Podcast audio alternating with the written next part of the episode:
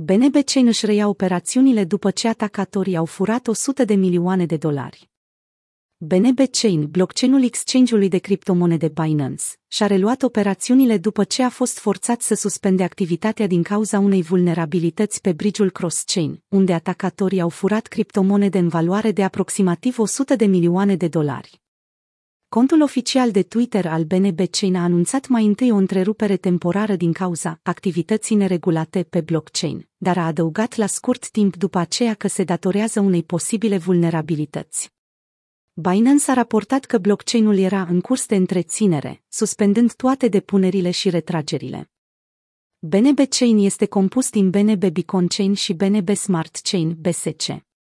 Mișcările inițiale a tokenurilor au sugerat că atacatorul a atacat până la 2 milioane de tokenuri BSC, dar pierderile reale ar putea fi mult mai mici. BNBC estimează că active cuprinse între 100 de milioane de dolari și 110 de milioane de dolari au fost transferate din lanț, dar a spus într-un tweet că 7 milioane de dolari au fost deja înghețate. BNB Chain a spus că vulnerabilitatea, implementată pe BSC Token Hub, a dus la crearea unui BNB suplimentar, dar a asigurat publicul că sistemul său este sub control și că fondurile utilizatorilor sunt în siguranță, continuând în același timp să investigheze vulnerabilitatea. Analiza inițială în lanț de către utilizatorii Twitter înainte de anunțurile oficiale a arătat că atacatorul a pretins o recompensă de un milion BNB prin Token Hub, înainte de a depune soldul în platforma de creditare descentralizată, DeFi, Venus Protocol.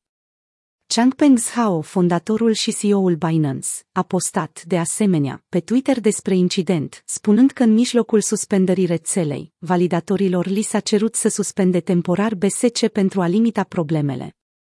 Potrivit lui Samsung, cercetător la Paradigm, atacatorul a convins cumva Binance Bridge să trimită 1 milion de tokenuri BNB. Când a văzut că a funcționat, hackerul a folosit același exploit pentru a trimite încă un milion de tokenuri BNB la o adresă controlată de el. Utilizatorii de pe Twitter au subliniat că Tether, cel mai mare furnizor de monede stabile, a trecut pe lista neagră o adresă ofensivă, sugerând că compania suspectează că traficul de token a fost rezultatul unui atac, nu ceva mai benign. Rețeaua BNB a anunțat că va efectua o serie de voturi de guvernare în lanț care vor decide dacă fondurile atacate ar trebui înghețate. De asemenea, va avea loc un vot asupra sistemului de recompense pentru buguri pentru a preveni viitoarele hackuri.